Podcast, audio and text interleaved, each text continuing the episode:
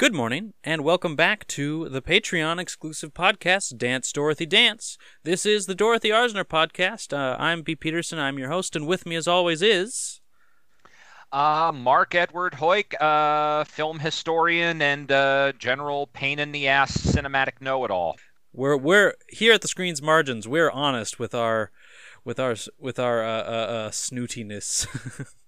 um, all right. Uh, today uh, we are going to be discussing. Um, it's a it's a like uh, the last of Mrs. Cheyney. This is kind of uh, uh, an an odd entry into Dorothy Arzner's filmography because once again we're not entirely sure because we know that she did direct some of this movie, but we we're not really sure what in this movie she directed.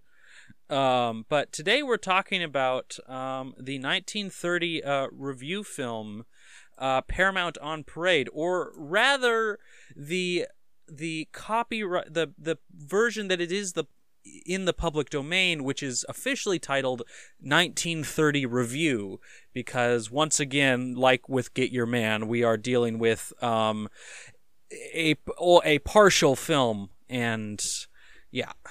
Yes, uh, that in br- in brief, there uh, uh, there is a good amount of material that has been lost to the ages. There is a restoration that UCLA did of what they've been able to cobble together, mostly uh, consisting of color material that was deleted when the film went into TV syndication. Mm-hmm. And, and uh, what we saw contains no color material. There is one segment that was shot in color but uh, printed down to black and white, and it is it so stands out from the remainder of the movie in terms of just how it looks. It, it looks doopy, you know, even though the whole movie itself looks doopy because it, you know, it's a, a PD print. And there are many instances where there was a lead in to a color sequence where the lead in is there, but you don't actually get the sequence, and you're like, yeah, hey, what happened to this? Hold on, I was promised all of these big name actors, and I never got to see them. Yeah, uh, yeah, no, that's that was the the first time that that happened. I was I was caught off guard. Like, hold on, were we not about to hear someone sing, and now we're in a hospital? I'm not in to- where. What's going on?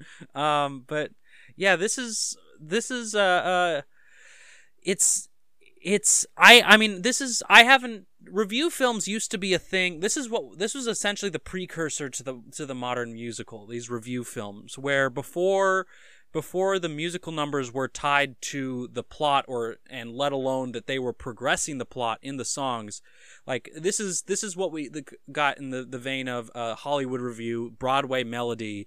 It was just let's just put all of these famous people in segments and have them sing and dance and and have and there will be some skits throughout. And yeah it's this it's this genre of film that doesn't really exist um, anymore. And it was it was it was it was fun, just kind of just hopping. It's like a bunch of shorts. It's a shorts compilation, it, well, really. Well, and I, I want to uh, I want to bring up the fact that uh, a couple years after this uh, was released, Paramount started doing a whole series of shorts called Hollywood on Parade.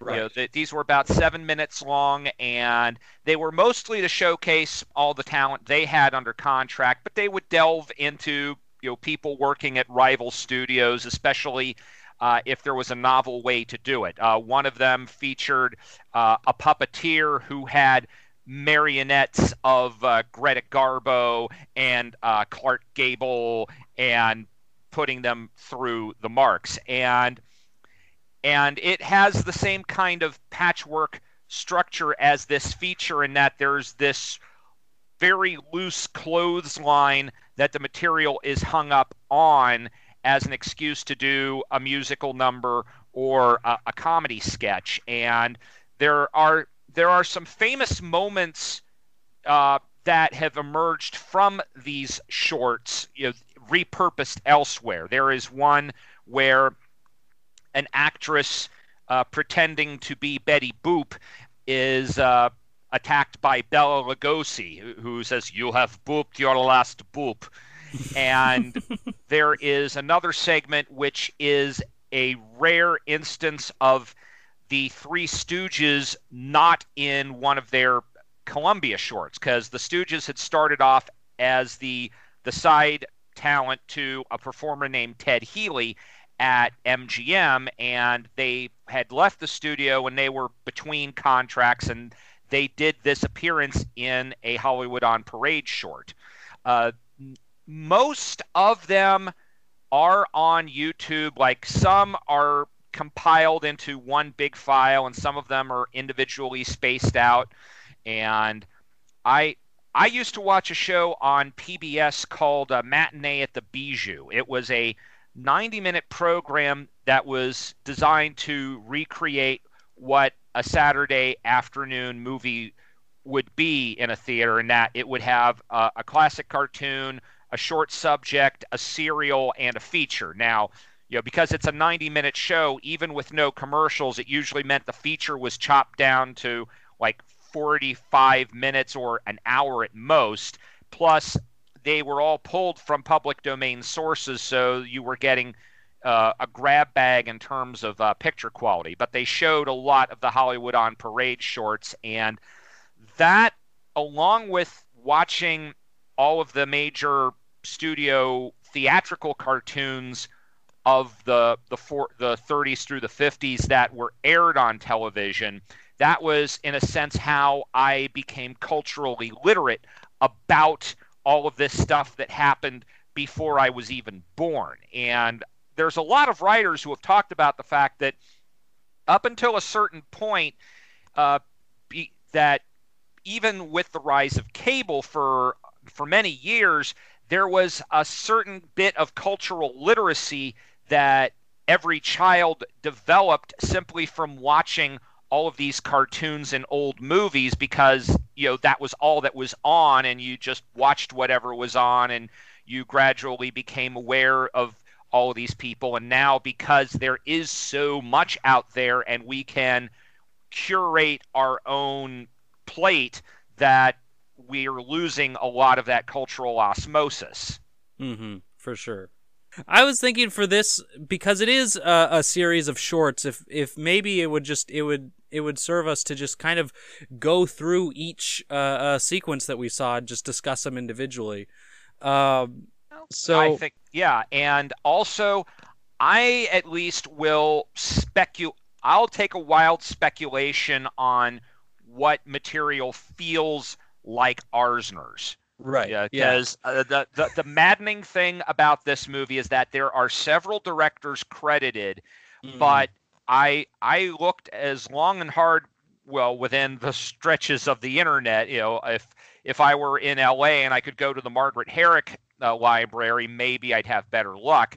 But mm-hmm. there's almost nothing to indicate what director worked on which segment. That there's basically just sort of speculation, for example, that almost all of the segments involving Maurice Chevalier are probably uh, Ernst Lubitsch mm-hmm. directing because Lubitsch had directed him in other features. And I think maybe that is the key in that think of who these people worked with at the studio, and that is likely the person right. who did their segment. Yeah, and yeah, and the reason that we don't know, a large reason why we don't know who directed what is because we don't have the credits. We don't have the title sequence. Um, that is, I mean, we open with with with our our Paramount logo, um, but after that, it's pretty much just 1930 review, and then we're then we're already past a couple a couple bits because we don't have the we don't have the title sequence, um, which uh, featured Kay Francis and George Bancroft. Um, uh, only the sound survives, and so if the restored version has has the sound of that, but we don't have we didn't get to see that. And um, also, that would have been in color. So uh, right. the, the Paramount logo would have been in color. You know, that this was a, a substitution that was made when the movie went in, into syndication because at that time there were very few homes that had color TV sets and not that many.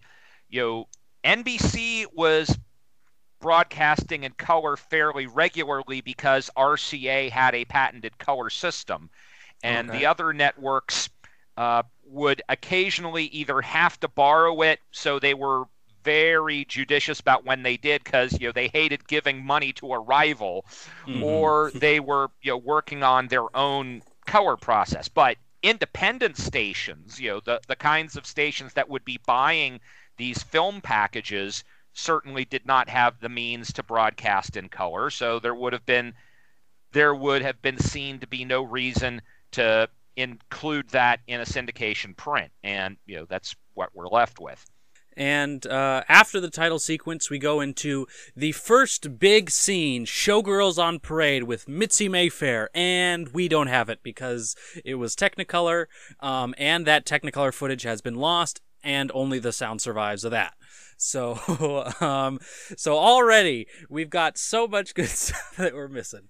Um, uh, but yeah, that, that, what, but we do what we're what we see after the the opening 1930 review. What we actually the first scene that we do see is the "We're the Masters of Ceremony" scene with uh, Jack Oakie, uh, Richard Gallagher, and Leon Errol, and they introducing themselves. They're all dressed up, interrupting each other, and say, "Yes, we're the Masters of Ceremony," and they're harmonizing. And yeah, that's that's uh, that's our introduction. Yeah, you know that viewing that, I I'm thinking. I think there there there clearly was a convention of the time uh, because the the the review film was as you brought up, you know, this amalgam of of musical and sketch because you had stage musicals at the time. You know, people were writing, you know, operettas and stuff. You know, maybe the stage musical as we know it, you know, the, even like the Rodgers and Hammerstein uh, style didn't come around until later. But so there were musicals, but until sound capability came around after 1927, it was nigh impossible to do them on film. And even after sound came around, you know, Dorothy figured out how to put a mic on a pole and create a boom mic, but you were still limited in terms of what you could do with sound and with music because um, you know there was you know fig- mo- a lot of sound either had to be recorded live it it was difficult to you know lip sync to to to something or that sure. you had you had some degree of post dubbing capable but you know it was certainly not as easy as it would get later once we had you know magnetic tape. So oftentimes you were like you had musicians performing live on another part of the sound stage and you had the talent you know singing singing live or you know or, or at least being able to hear uh, what was going on. So so the review was using the limited means of film to give the kind of spectacle that you'd have on stage like if you went to an actual vaudeville show where you would have uh, comedy and straight music acts and create and create that you know that it's you know it uh, arguably it's they say uh, the, the the pictures killed vaudeville.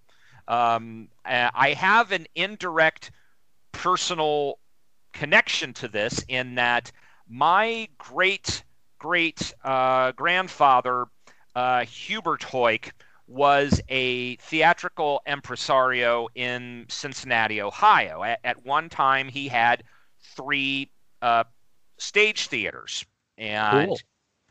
and uh, he, among other things, he was one of the first people to install a revolving door, and it was a resounding flop because because people didn't understand how it worked. but what what eventually happened is in the the third in the in the twenties uh, when when the pictures came in. Uh, the a lot of the studios owned their own circuits at the time, and you know, the the demand for live events, or at least only live events. You know, the, you know, you had you had plenty of things where you'd have, you know, you go to Radio City and see the Rockettes, and then you'd have a movie.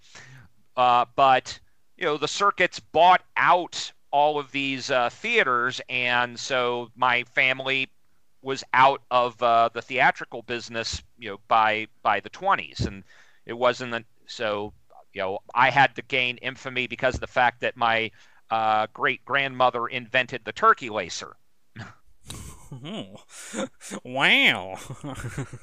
but that's another story for another time. So, but yeah, so you had so vaudeville uh, that, the Paramount on Parade, just like all these other review films that the other studios were doing, is basically a you know a vaudeville show on film and film allowing you a certain degree of special effects that you wouldn't have.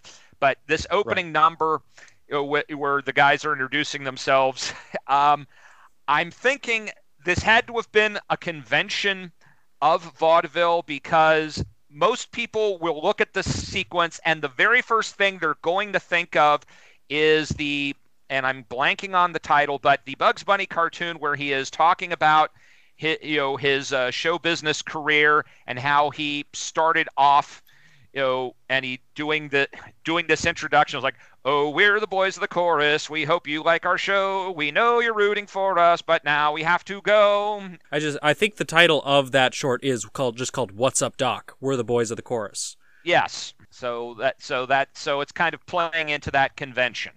Mm-hmm.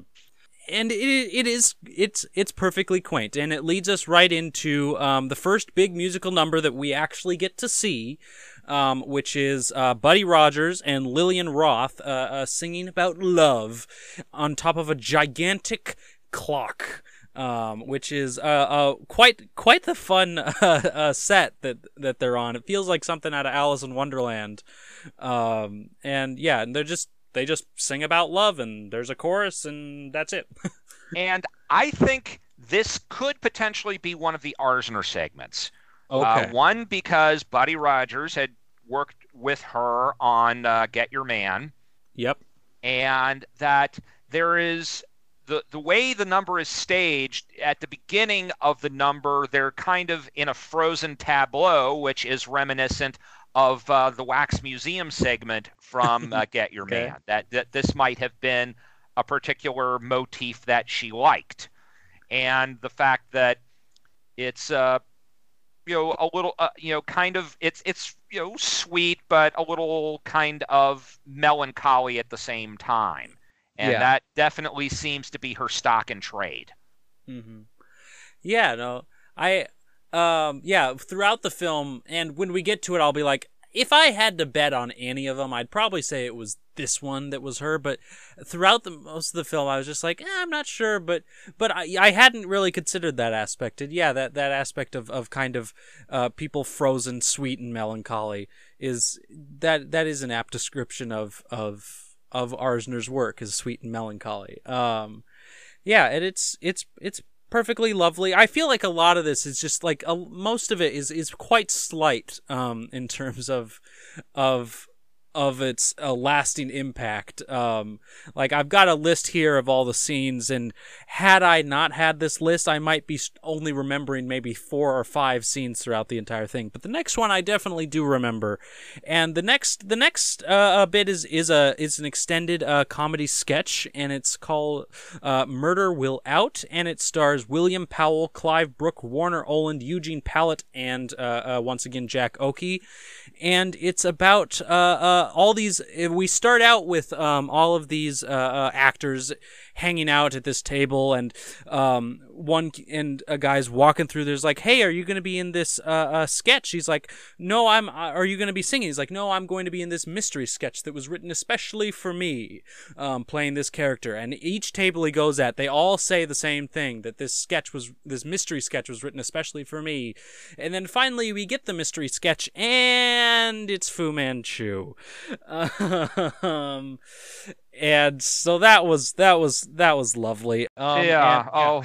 Well, well, if you look if you look at Warner Oland's career, it's based almost entirely of playing Asians when he was anything but. Yeah, no, no, he's a he's a, he's a Swede. Um, yes, and yeah, and and it's uh, uh Fu Manchu has just murdered uh, a man, and all and all of these other actors, William Powell, uh, uh, Calliope, come into play. Their their char- these characters that they're famous for playing, um, is and we're going to solve this mystery. And they're they're so obsessed with themselves that they can't see that it's obviously the Asian man right in front of you that did it.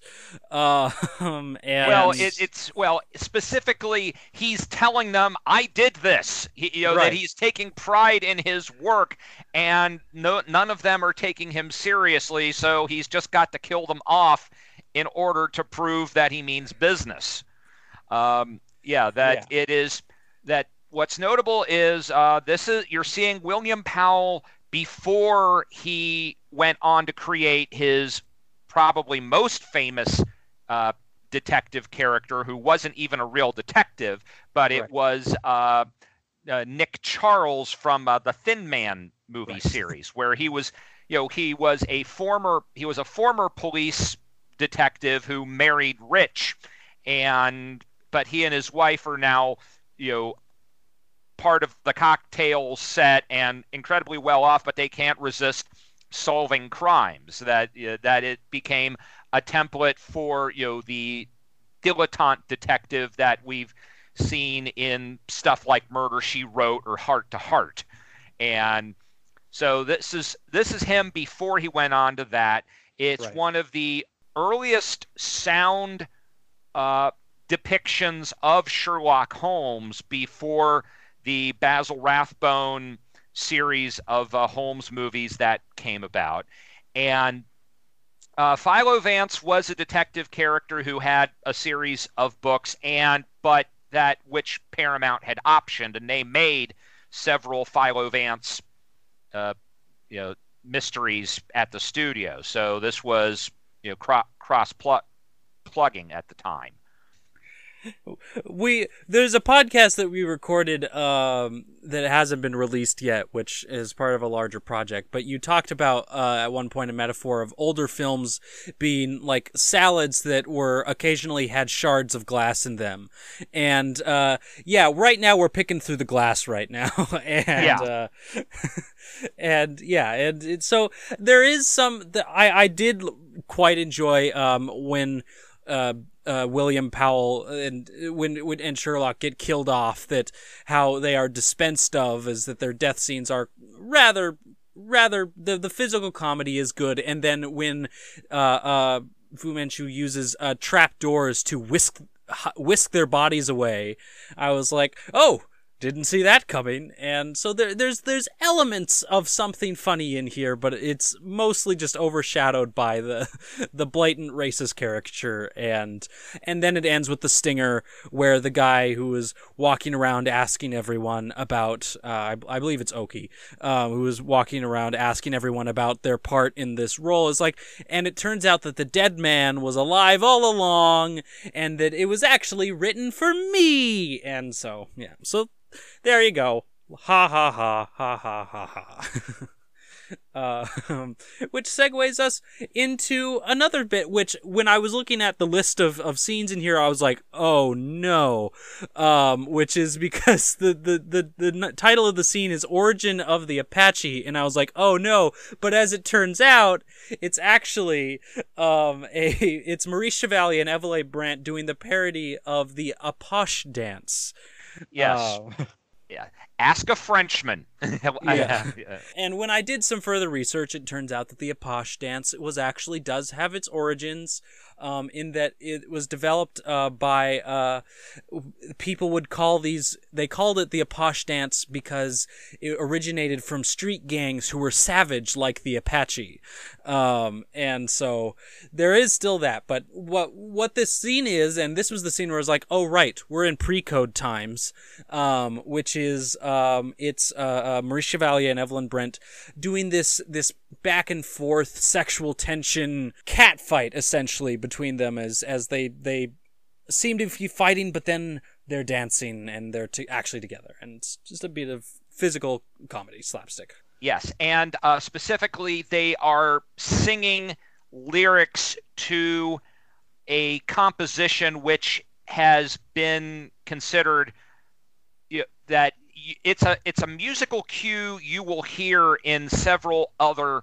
cartoons and, and right. you know, compositions. That it's like if you were to describe what the Apache dance is like, it's usually done to this composition. There was a huge thread on uh, Twitter about a week or so ago where someone like listed all of these classical right. compositions that have been used for comedic effect in cartoons and you know some of them familiar some of them like oh so that's what it's called mm. and mm-hmm. it was a very helpful guide and yeah. this this is, sequence uh, is generally regarded to have been ernst lubitsch's uh, right yeah and, and it's and it's perfectly delightful. Um, it's just two actors bursting with charm and with lots of chemistry, and and then towards the end they start to strip, and, and it's it's it's a great visual gag where we see we where we see them initially stripping on camera, um, taking off their jackets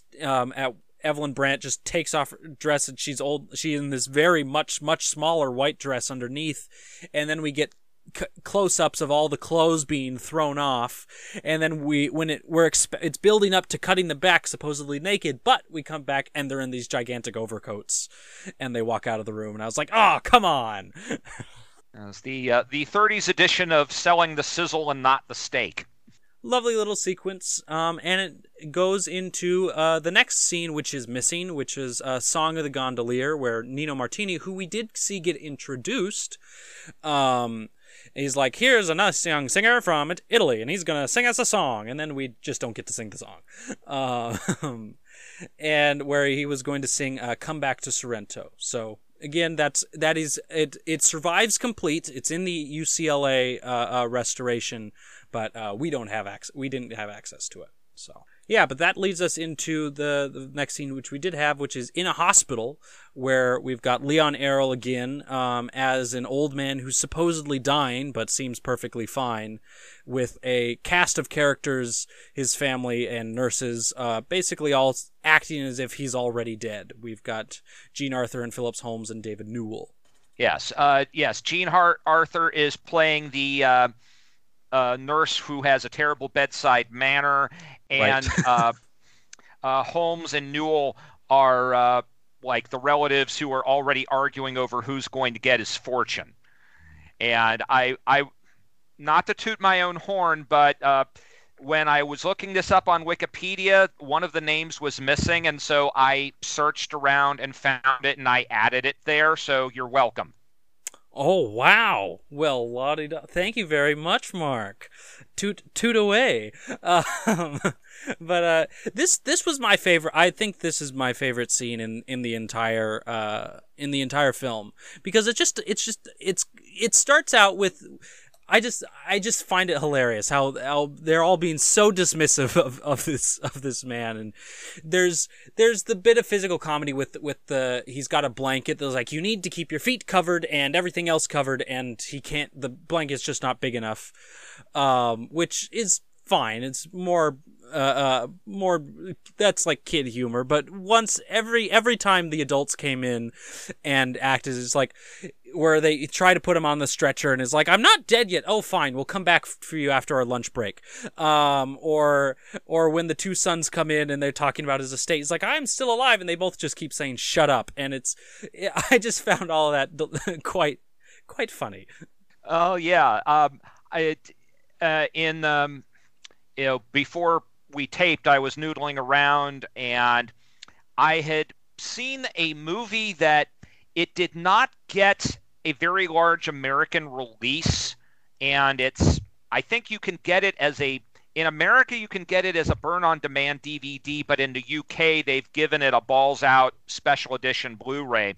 It's a uh, 73 British comedy called The National Health, and which is the the slang term for their you know government funded health care, and it right. stars uh, Lynn Redgrave and uh, Colin Blakely and Eleanor Bron, and it is a satire of you know the health system in England. And the structure of the movie is that it's telling two parallel stories with the same cast members. One is a soap opera set in a hospital where you know everything is professional and top you know top of the line and all the doctors and nurses care and they're emotional and they're trying to find love and heal people damn it.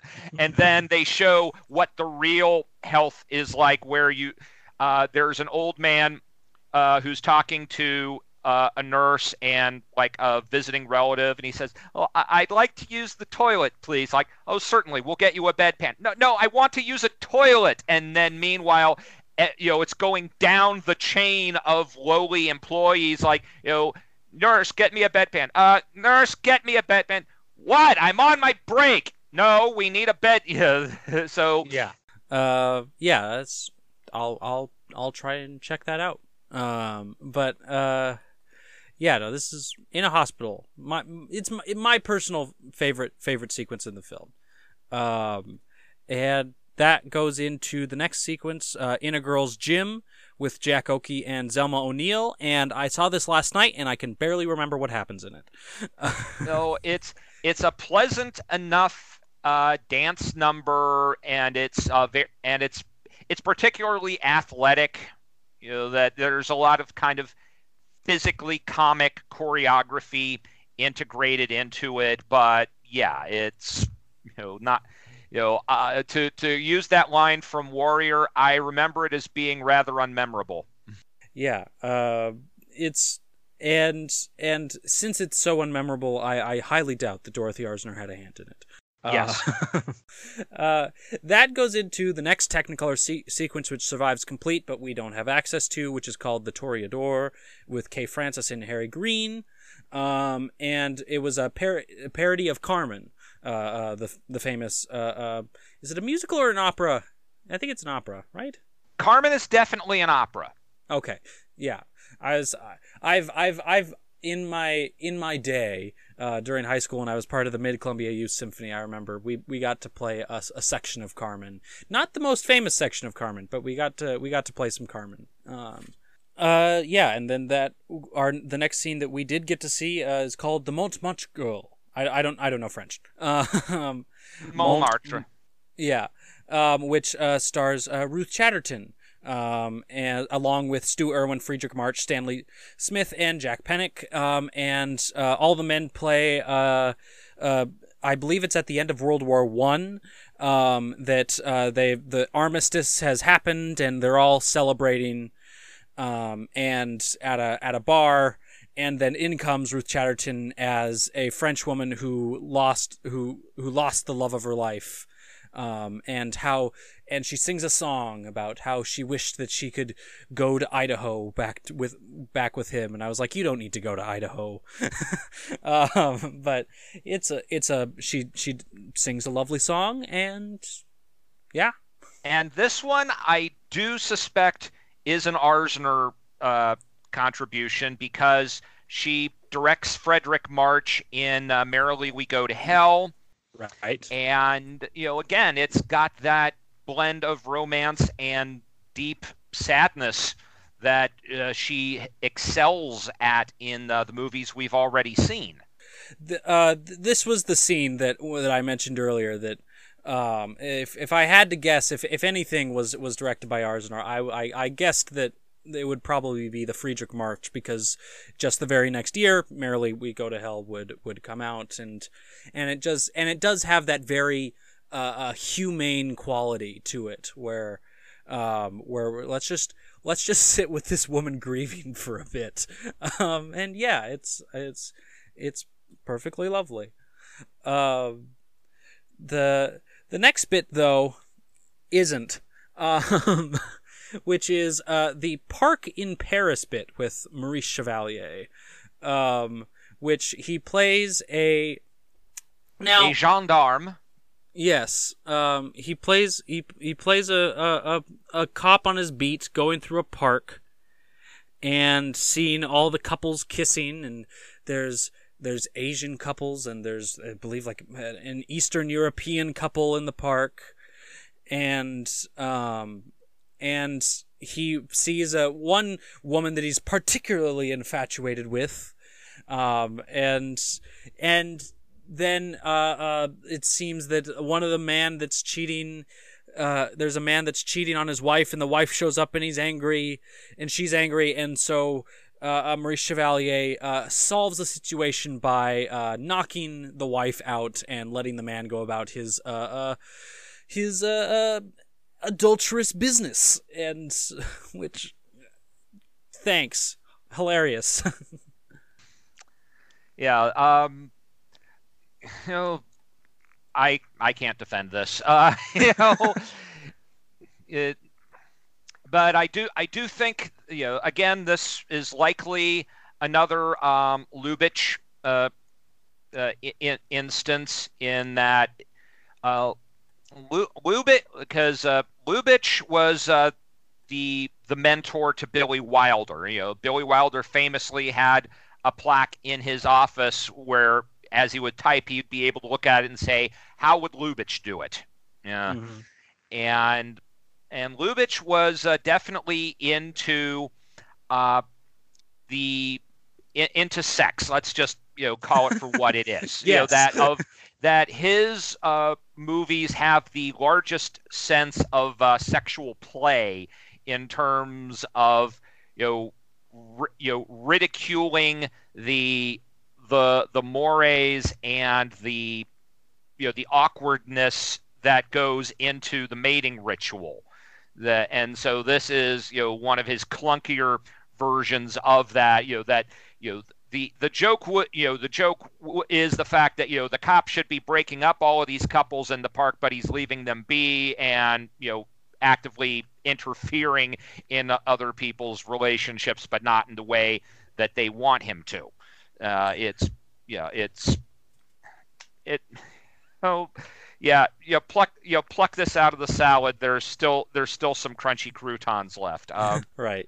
Um, the, he does uh, sing a song in it. Um, but I think what's what's hilarious about and I was like, okay, the song is is uh uh uh, not the not the best song. He's doing a fine job performing it. Uh, but I think what's funny about it is that it then gets immediately parodied um, in the next scene, uh, which is uh, where uh, Mitzi Green, and in a scene called Mitzi herself, parodies Maurice Chevalier singing the song, and you know, just sheer delight watching this young girl. I, I'm not familiar with Mitzi Green, but apparently is very famous child actor and um yeah and she gives a delightfully physical performance in uh, uh it's like i'm going this is i am going to sing this song for you as maurice chevalier and then she does and it's and it's hilarious well and if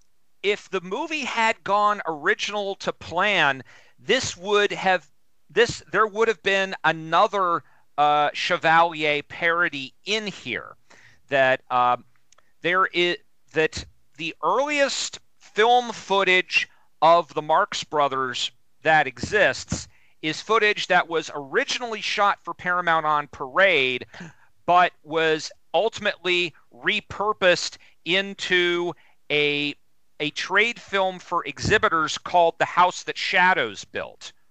And right. it was and it was an excerpt from a a kind of uh, sketch review the Marxes were doing on Broadway called I'll Say She Is, where each of them individually are coming into a talent agent's office trying to get a job, and each of them claim to have a Maurice Chevalier impersonation and you know each one is you know kind of progressively worse you know until you get until you get to Harpo and he just whistles his way through it and shadows built which was not shown to the public you know it was you know it was it was highlighting the 20th anniversary of Paramount and so they decided to put all of this kind of it, it, it's the equivalent of what we would call now a sizzle reel you know that right. you know if you're if you're a theatrical exhibitor, you go you go to ShoWest in Vegas. You know they wine and dine you, and they're showing you, oh look what uh, we've done, and here's what we're going to give you, and you should play our movies and give us the terms we want for them. But it has popped up in other you know documentaries on the Marxes, but more importantly, the Chevalier routine got repurposed into uh, the Marx's uh, second film for Paramount, Monkey Business, in where this time you know they've stowed away on a cruise liner and they're about you know to go through through customs and they none of them have a passport but they manage to lift chevalier's passport and they're trying to pass themselves off as him individually um, yeah, and and the house that shadows built is a film that it does show up on Dorothy Arzner's filmography because uh, she did um, there is a section segment of that film that it's dedicated to a film that she was intended to direct but never ended up directing. Um, and so I don't think it's going to be something that we cover on this podcast, but I think it does, does deserve a mention. Um, that it, it is available on YouTube. You can go watch, uh, uh, what, what survives of it, um, uh, of, of the house that shadows built. And yeah. And so, yeah, that's, that I, I, I would have liked to have seen more more uh, uh, Maurice Chevalier. I would have loved to see more Mitzi Green, and we did get to see more Mitzi Green. Um, well, and and this is a kind of a, a good segue to go into something because uh, we've talked before on this podcast about how you know I've I've been obsessed with Paramount uh, since I was a kid. They're like my favorite movie studio, and and especially how in the 30s that you know Paramount was like you know the most sexually charged of all the studios.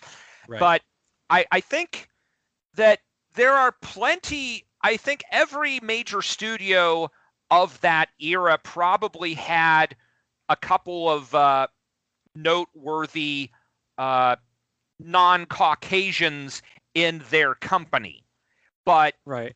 But Paramount, I think, is particularly striking in that at that time they had so much talent from different parts of the world that there's there's one uh, Paramount on Parade short that opens with uh, you know the you know the usual bevy of glamour girls, but this time they're all speaking in their native tongue about their a, a, performer of their country who is under contract at the studio. You had uh, Lupe Velez from Mexico. You had May Wong. You had Marlene Dietrich, and you had uh, there that there were all these people from different parts of the world, all these you know different ethnic representations under contract, and you know you know, not, I mean, look, you know, May Wong is getting, you know, Dragon Lady style roles, but she's mm-hmm. a marquee name at the studio. That for all the cringeworthy ways that they're using their their their, their non-white talent, they are they're giving them representation that you're not really finding from the other studios. And I so it's I think it's something that is worth commending you know that it, that it was this polyglot of influences from different cultures that was making those Paramount movies special and you know that without ha- that and that they didn't have the same kind of uh, boilerplate look that you know MGM or, or Warner Brothers might had when you know most almost all of their talent was homegrown, stateside, and and and you know Snow White. No, um, and yeah, and Paramount on Parade, they they mention it in the film how uh, uh, there's like we want this to be an international affair, um, and there were several re releases of different versions of the film that were released in France and in Germany. Yeah, with with material specifically designed for those markets. Right. there are some there are some clips that aren't in here because they weren't meant for America, but that where they shot segments for Italy, for France, for Germany, for Sweden. Uh, that they that this was that they were really thinking large in terms of you know we could take we can take our movies worldwide. We're not just concerned about America, and in turn, you know, we're poaching their best talent and bringing them to America. But you know that you know when when the when the climate got hostile in the the years leading up to World War II, that was kind of a good thing. Yeah, people had a people had a way to to get out. Yes. Um, the next scene in, in Paramount on Parade um, is the schoolroom, which uh, once again has Mitzi Green, and most more notably, it has uh, Helen Kane, who you mentioned Betty Boop earlier, who I was like, hold on a second, as I was watching the scene. It's like she's acting an awful lot like like Betty Boop, and I did some did some research, and yeah, she believed that she was a lot like Betty Boop because she sued Betty Boop over taking her taking her shtick. Well, well specifically, she sued she sued the Fleischers, which uh, was probably an uneasy thing for Paramount because they had both the Fleischers and Helen Kane under contract at the time. Right. And it's like, uh, can't we just settle this amongst ourselves? can't we all just get along? the the Fleischers argued that the style of singing that Betty did and that Helen did existed before Helen was around, and that oh. Betty was emulating that because there is a modern there's a, a modern day movement by some scholars to assert that Betty Boop is black because right. this was you know uh, known of of uh, black performers of the time and that you know that uh, this is what she would have been copying, and so Helen's copying off the same thing, mm. and and that that I'm sure that because in the original in the first appearance, Betty Boop is a dog and she's not named Betty Boop. It's that mm. the Fleischers adjusted her appearance to become human, and it's I would wager that maybe since Helen Kane was around at the same time, they were taking some liberties and creating a similarity, but even then, that would be what would be under what we call fair use. But they didn't have, they didn't quite understand that concept yet. Right. Yeah, and yeah, and you can go and you can look into the history um, about how the characters related to Esther Jones and how um, there are that that Betty and might might as well have been uh, uh, just a whitewashed character in, in its origin as well. So yeah, uh, f- so much fun history. um, but yeah, so uh, she yeah, so so Helen Kane sings uh, "What Did Cleopatra Say," um, and then that segues into the Gallows song, which is another uh, Technicolor sequence which we don't have. However, uh, it's um, the sound is also missing. Uh, we still don't have the sound to that sequence, but um, but what people have done, like uh, the restoration has done, is that they use because um, it has Dennis King sing, singing the song. Is what it does is it has the they just took his um, his commercial recording, so like the single that they put out of the song, and they just copy paste it into the film. Um, to sync it sync it up with with the with the te- Technicolor footage that does still survive. But we didn't get to see that. What we do have next is um, a, a, a, delightful little bit of, of visual trickery, which is for because for the most part, uh, a lot of this is there's not there's nothing inherently like wow only this could only be done in a film type of deal um, but we finally get uh, a little bit of, of, of visual effects with the next sequence, which is Dance Mad, which is Nancy Carroll and Abe Lyman's band singing a number. And it's introduced by a guy coming up and talking about how he's going to do this number and I'm, I'm a magician and how Nancy Carroll will emerge out of this shoe and he places down the shoe box and places down these shoes and then we zoom in and it and it match fades into a into a gigantic set of these gigantic shoes and shoe boxes and the shoebox opens the lid comes off and there's abe lyman's band and nancy carroll comes out of the gigantic shoe and and they sing their number. And i was like okay this is this is cool. This is something that the that that little bit of visual stuff is that that's that's what you come to the that's what you go to the pictures for. Mm-hmm. oh yeah. Um and uh, again another great uh athletic dance sequence. You know that right.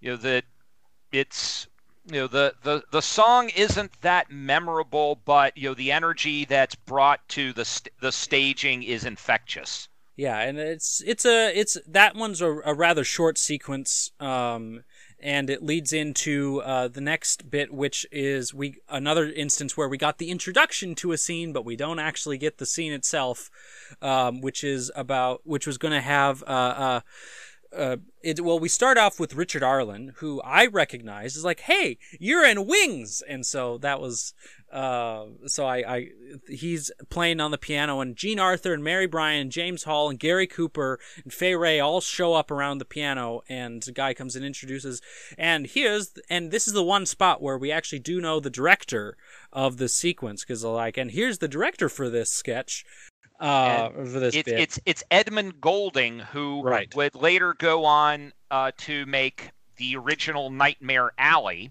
which is uh, being remade by uh, Guillermo del Toro and due for Mhm. this December, and uh, The Razor's Edge with uh, Tyrone Power. You know, Yeah. a coup- couple of very you know important movies of the, the 40s.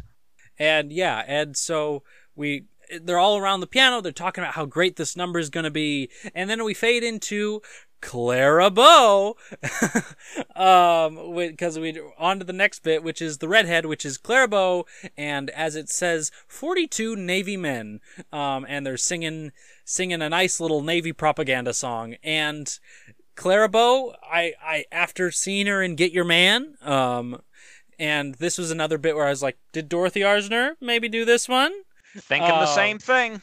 Um, yeah, because we got Clara Bow as who had worked um, together on Get Your Man, and then also uh, the Wild Party uh, from 29.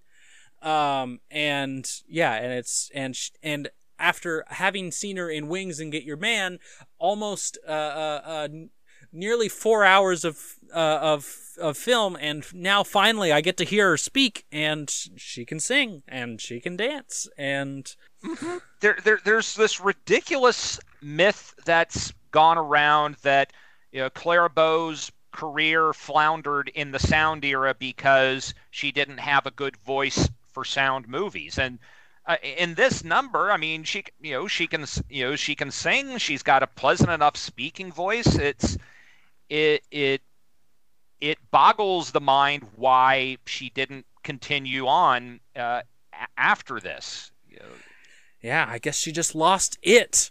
Um, but eh, no, but yeah, there's there's a delight. Uh, this in this sequence, there's a there's there's some nice choreography and there's a delightful bit of rear screen projection, um, where, um, and it was funny because for a lot of it, I'm like, I'm wondering if because a lot of this this dance bit is in like medium close up on Clara Bow, and we can see that all these men are dancing behind her, but we can't actually see them dancing because it's we're just got a close up on Clara Bow for a bunch of it. Uh, but then we go to the wides, and then we go finally climaxes with her being hoisted up in front of this gigantic. Rear screen projection of this gigantic navy vessel, uh, uh, battleship, and I was like, "Well, that's quite the image, and it's it's pretty neat. well, and uh, watching this number, uh, and uh, aside from the reason, uh, one of the reasons that I, you know, I thought that this might be an Arzner uh, contribution, you know, not just because of uh, Clara Bow and. You know, th- you know, this is you know a drop of water going off in multiple directions, but there is a uh, there is an artist that I'm rather fond of uh, named uh, Vanessa Beecroft, and her her stock in trade has been uh, staging live tableau of people. You know that often t- you know that that she will have these installations where it's like you know 50 live models uh, you know either posed in in a statue like form or uh, just you know standing still and sometimes you know she's used you know women uh, but she's very strikingly at one point used like uh, 50 navy men in their you know dress whites uh, uh, Kanye West was very fond of her work, and I think he poached. He, they collaborated on some, one thing, but I think he also poached from her later on for some of his uh, own avant-garde, you know, explorations. But okay. but I think, but I feel like you know that again, the notion of this is one of those rare occasions where it's a woman being backed up by men instead of a guy doing a number in front of a bunch of chorus girls and i feel Right. like that kind of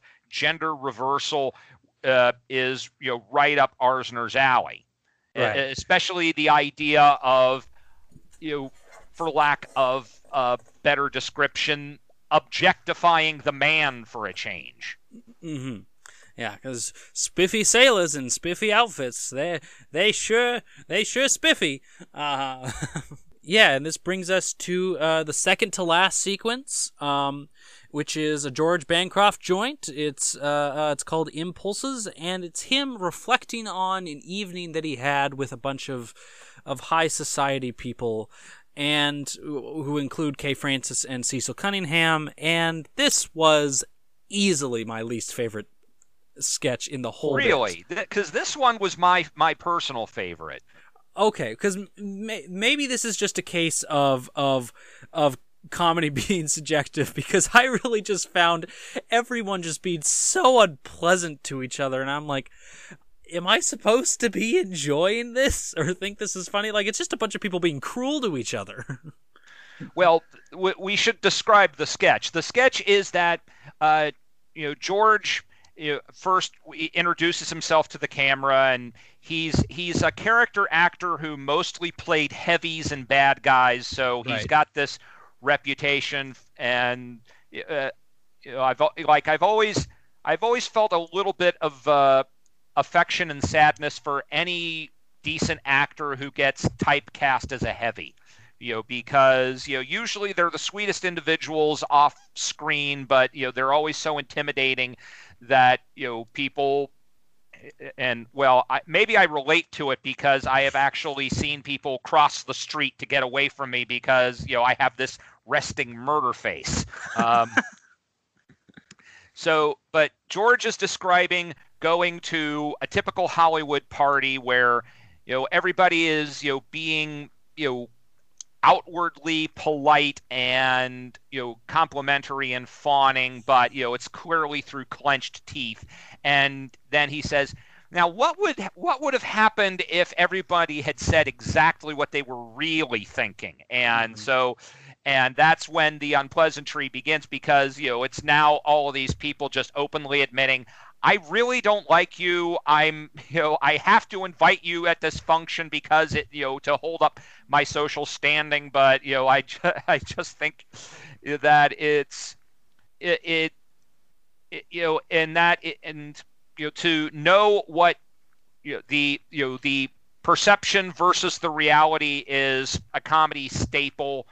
Uh, you know that you know you've uh, you you look at classic Mad magazine where you know they have like you know if we can see what's behind you know the door of your doctor's office and it's you know you know the you know the doctor you know cavorting with a couple of nurses with a martini while you're in the lobby hacking your brains out um, it I agree with you that sometimes comedy leans on cruelty too much as a crutch you know that it thinks oh let's just be nasty to someone and that'll automatically be funny.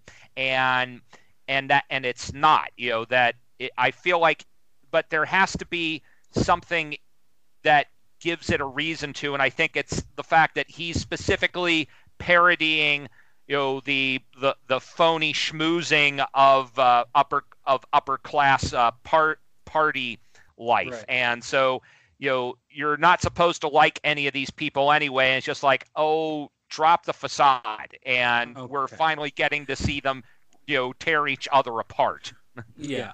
All right. It, maybe this was a case of it was uh, one in the morning, and while watching this, and I was already kind of uh, uh, not falling asleep, but just kind of like, okay, I'm I'm ready for this to be kind of over, and then a bunch of these people start. Maybe it was just me not quite getting the bit itself and um and just kind of seeing it on the on the superficial level of this is just a bunch of people being mean to each other and eventually resulting to, into physical violence and and crashing vases on each other's heads and throwing each other at pianos and throwing each other out windows kind of thing. I was like, really, is this really necessary? But I, I might have to rewatch the scene. Um, but uh, so but yeah, okay. I I now now reflecting on it, I guess I can see a little bit more of, of what it was going for. But at at while watching it was it was I was being quite I was kind of I was I was rejecting it, and I was just like, this what why why do we need this? Like i i do i i, I but the but the irony of that is is that i was also like i might actually use that riddle that he does. It's like what's the difference between a post box and a goose egg? And when they say i don't know it's like ha stupid. Like i was like okay that's kind of it's mean but it's kind of funny. Yeah but so all right i'll i'll i'll give the piece the benefit of the doubt and and that that leads us into the finale, um, which was originally in Technicolor, but we have it and it only survives in black and white. Um, and it's uh, once again Chevalier um, doing a number. Uh, he's a chimney sweep and he's singing about uh, sweeping the clouds away. And um, and he'll and you will remember the chorus by the end because it's just repeated over and over and over again, um, with just a with a gigantic chorus, girls' chorus line, which includes Iris Adrian and Virginia Bruce. Um, but and it's just one big number of hey, here we are. I'm gonna be happy, and I'm looking down on you people below, and I'm sitting on a rainbow, sweeping the clouds away, and there you go. Well, this, this is this is the thing that this is the kind of musical number that they want that studios wanted to say you can't get this on the stage. Right. You know, that this is the kind of you know singing and dancing spectacle that only the movies can deliver to you. And mm-hmm. the fact that it was done in color was supposed to be that big you know boost over over the top and like look because the the choreography where there's uh, you know kind of a lot of flag play it's clear you're clearly supposed to be seeing different colors coming through that it is supposed to just be this explosion of you know sight and sound uh, and that you know it's still a well choreographed piece, but it's very muted in, in its sure. black and white form. Yeah, and yeah, and there's still stuff like um, we get various angles that would be impossible to be get if you were in an audience, like in a in a theater kind of thing, where the the camera's like above the actors now, and kind of stuff like that. And yeah, it's it it feels very different from the rest of the film because all of the other big numbers um, that were in Technicolor were removed, and we didn't get to see them. And so having something big on this kind of scale feels since this is the one bit of Technicolor that we did get to see, uh, that was originally Technicolor that we did get to see, that it's it feels funny uh, that it it. I mean, it's certainly a big note to go out on, but it, feels uh, uh, at odds with the rest of the film, which is mostly just very like we're gonna have little bits set in smaller, smaller just rooms kind of kind of thing, and and then we finally get this one big number at the end to close out. Mm-hmm. Yeah, and that you know, as as I as I mentioned, yeah, after after this, uh, this kind of they they wouldn't do another movie this specific way. Yeah, they they still had other what you could call uh, sketch movies like uh, International House with uh, W.C. Fields or uh, The Big Broadcast, where you know it's it's a revue, but from this, this go, you know, the episodic nature of this uh, sets the stage for all of the various short subjects that Paramount would do afterwards, because you know they had their Hollywood on Parade uh, puff pieces for the studio, but they also did uh, they did two reelers with uh, you know comedians that they had under contract.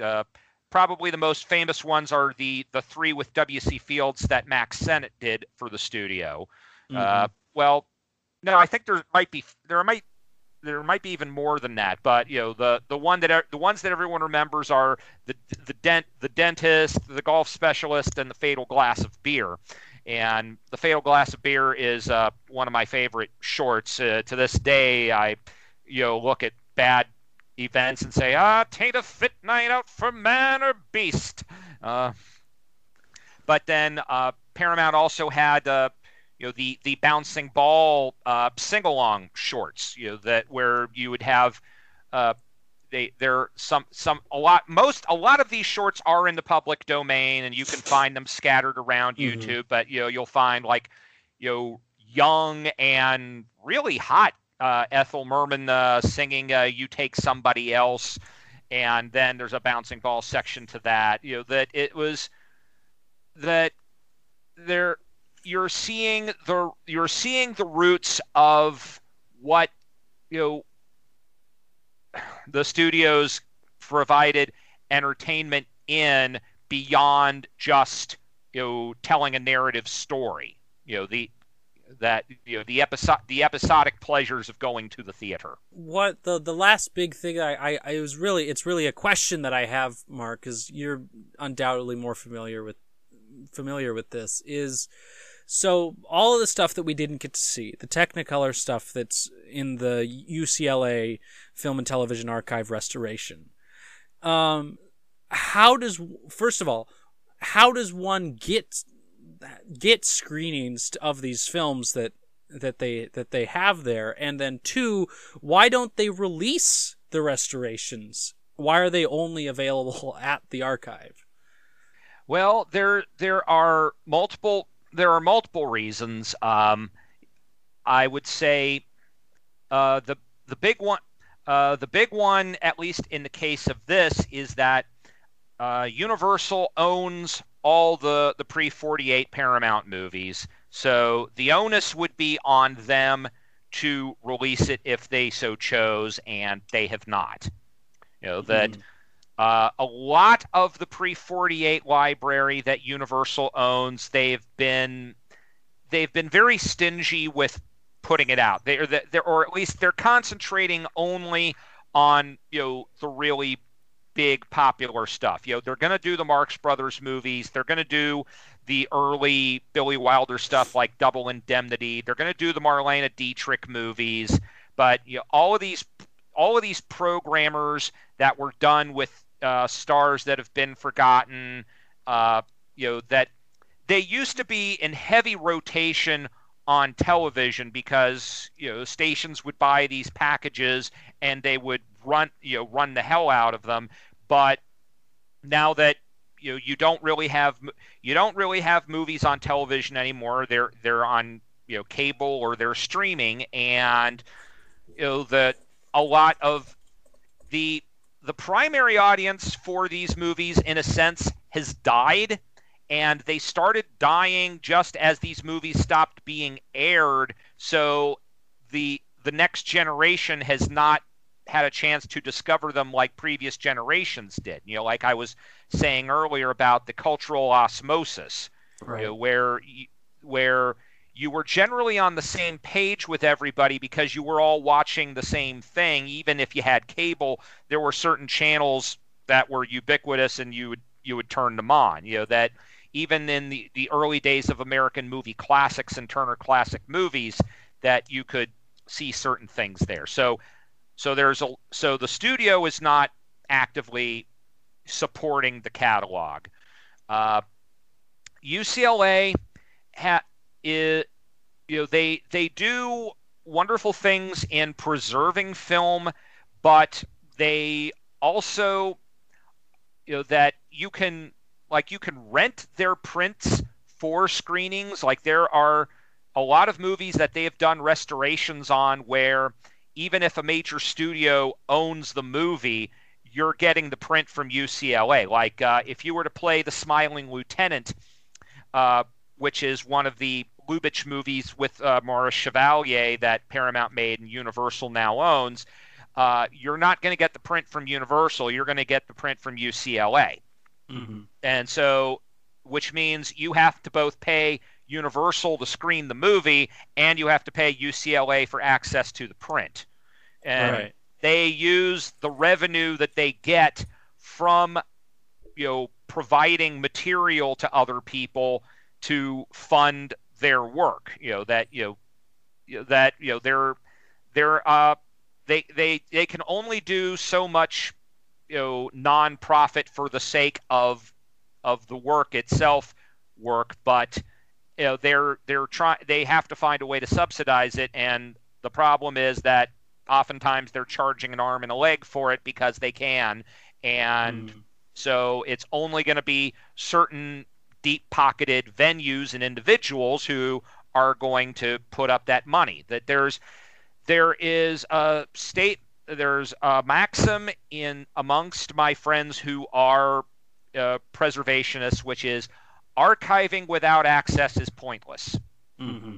and so and i've heard frustrated uh, you know documentary people and other filmmakers who have tried to get access to ucla controlled material and could not afford what they wanted and in a, even when they tried to tell them, look, you know, we'll give you something, but the exposure that this is going to get in our project is ultimately going to benefit you and because otherwise people aren't going to know that it's here and it's like we want the money.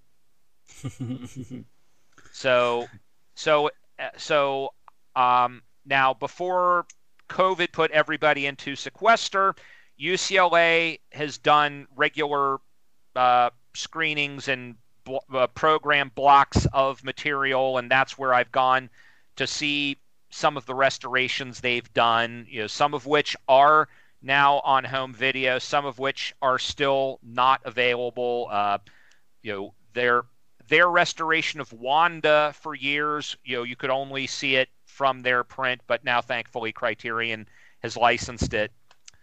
Uh, it's it um when I was doing uh, research into the filmmaker Christina Hornisher, she was in the UCLA film program. So I was able to go to the campus and get, uh, you know, a, a, you know, fill out the right documents to get the bona fides to be able to look at her her student films on the premises. Like, you know, I could look at, you know, a videotape or a DVD of her films in the library. You know, I right. couldn't I couldn't check them out.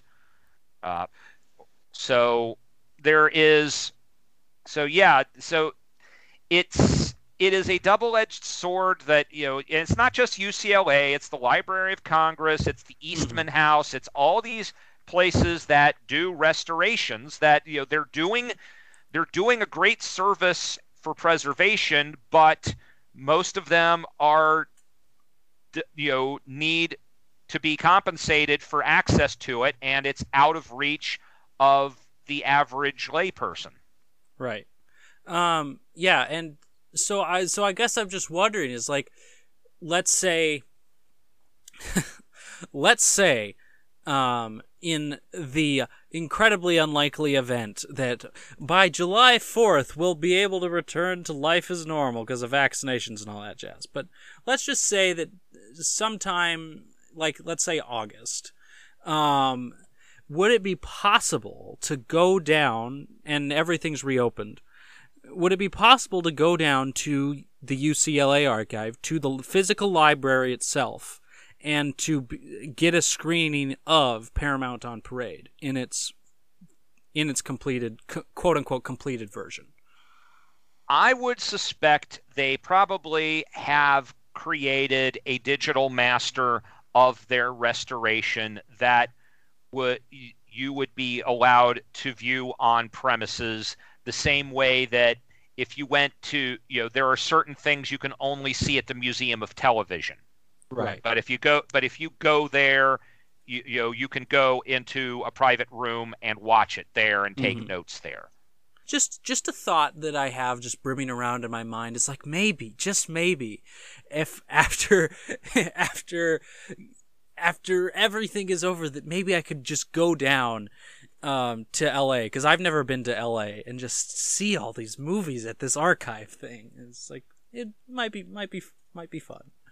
Mm-hmm. Um, yeah, espe- well, especially since most of them are really short, you could probably right.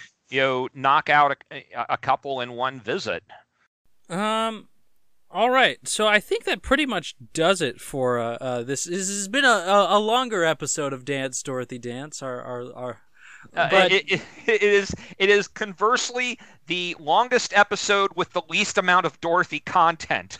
right, yeah, and and even the stuff that is that we're not really sure what's hers. So, uh, but yeah, but it, it's it's it's fun to go to go through films like these and just go into the just, there's just so much in there. Um, but yeah, uh, uh, next next uh, not next week. This is a bi-weekly podcast, but next time uh, we'll be going. We'll be doing the uh, 1930 uh, film that Dorothy Arzner we know directed all of, um, and uh, that is uh, Sarah and Son, uh, which has Fredric March and Ruth Chatterton. Um, so uh, uh, yeah, so that that I'm if if if we had to bet money on what film or what scene uh, uh, Dorothy Arzner directed in this, almost assuredly it's it's the the Mont Montmartre girl uh, uh, with Ruth Chatterton and Fredric March. Um, Uh, you know, uh, as the saying goes, uh, dance with the partner what brung you. Yeah, and uh, so so yeah, so that's what we'll, we'll we will be doing uh, next time is uh, Sarah and Son, and uh, with that, uh, might as well just wrap it up. Uh, Marc, why don't why don't you plug yourself? Well, uh, I'm on. I'm on Twitter at uh, the underscore h o y k, the uh, phonetic pronunciation of my name Hoik. Uh, my my blog is projectorhasbeendrinking.blogspot.com. Uh, I've got some essays there I've wrote in the last couple of months that I'm very proud of. By the time this episode airs, uh, my first uh, solo match in the, the movie Trivia Schmoedown will be uh, taking place with uh, t- uh, TV TV actor and uh, uh, other creator uh, Griff New- uh, Griffey Newman. Uh, Mm-hmm. so uh, you'll get to see you'll get to see uh, the you know the darker evil version of me there. yeah, is is, uh, is Griffin Newman? I'm assuming he's playing a face, right?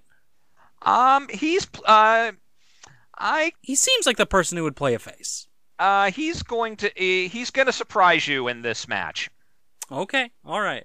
Uh, uh, I like to when I think of Griffin Newman, I immediately think of at him as being the only funny part of Woody Allen's A Rainy Day in New York, and um, he has one scene as like directing this bit, and he has a legitimately funny joke about Jeb Bush. It's the one moment in the film that made me laugh. Um, but uh, and he was also the first member of the cast to donate his entire salary that he got from the film to RAINN. So. and uh, and let us like- let us and let us give credit to uh, playing Arthur in the last incarnation of the Tick. Right. Yes. Yes. That that as well. That's probably what he's most well known for. Um, but uh, yeah. So that I I'll, I'm looking forward to that. Um, speaking of things to look forward to, uh, here on the Patreon, if you're listening to this, you are a patron. Thank you very much. Um, uh, uh, I. I, I, at at the start, I was saying it's like ah, we just kind of do this for fun. I, I'm really not doing it for the money. Um, patrons are whatever we're, we're, we're doing this for, for for the sake of it. And now I, as things are going along i'm like wow i'm putting a lot of hours into this and i might need to start working more hours. And so it's it's a thing where if we- would very much appreciate uh, uh, uh, sh- sh- shouting out um, if you could share this um, kind of thing is like we're very much grateful for for for your contribution. And if you could help because it is ensuring the continuance of of this of this of this of this project these projects of diving into m- marginalized cinema and so yeah Yeah, very we grateful don't we don't want to go Reverend Gene Scott on you, but we know you got the money. You know you got the money. God knows you got the money. So give us the damn money. okay. If you have the money.